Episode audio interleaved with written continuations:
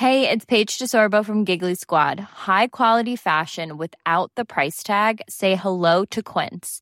I'm snagging high-end essentials like cozy cashmere sweaters, sleek leather jackets, fine jewelry, and so much more. With Quince being 50 to 80% less than similar brands. And they partner with factories that prioritize safe, ethical, and responsible manufacturing. I love that. Luxury quality within reach. Go to quince.com slash style to get free shipping and 365 day returns on your next order. Quince.com slash style.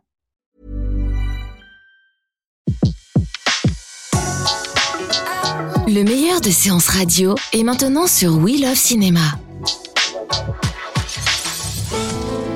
Revivez la carrière des plus grandes légendes du cinéma sur Séance Radio, la radio de tous les cinémas par BNP Paribas.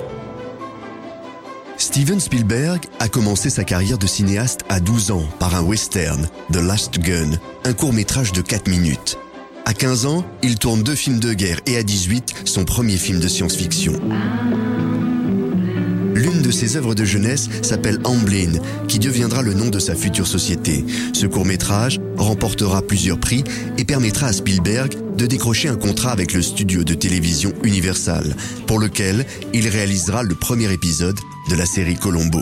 Le premier succès de Spielberg, c'est Duel, l'histoire d'un camion sans chauffeur qui poursuit un voyageur. 12 jours à peine de tournage, réalisé pour la télévision, Duel sera par la suite projeté dans les salles et deviendra un film culte.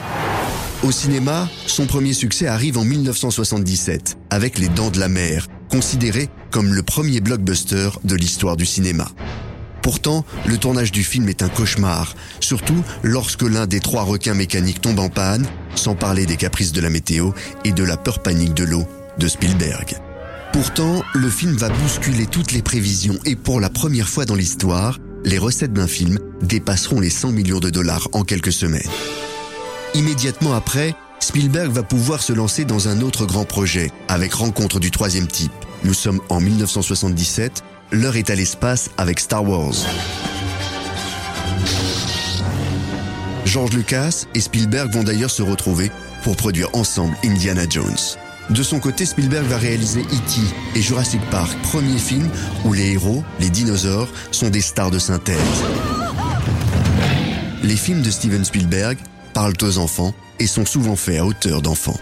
J'essaie toujours de faire des films qui reposent sur ce que je connais. Et je pense toujours bien connaître l'enfance. Que l'on veuille ou non, je pense que nous essayons de rester des enfants. Il suffit de le reconnaître. Mes histoires, mes films ne sont pas faits pour mes seuls enfants. Je pense que la plupart du temps, je raconte des histoires qui me sont destinées.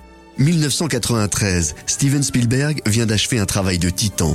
Ces 12 derniers mois, il a bouclé les prises de vue de trois longs métrages. La suite de Jurassic Park, Il faut sauver le soldat Ryan et Amistad.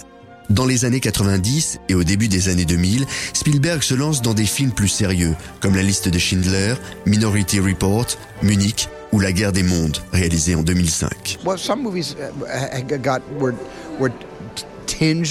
Certains de mes films ont été directement influencés par des tragédies.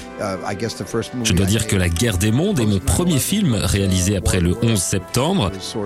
L'histoire, en quelque sorte, a été directement influencée par ces événements tragiques. Vous savez, comme tout le monde, je suis touché par les événements qui concernent le monde.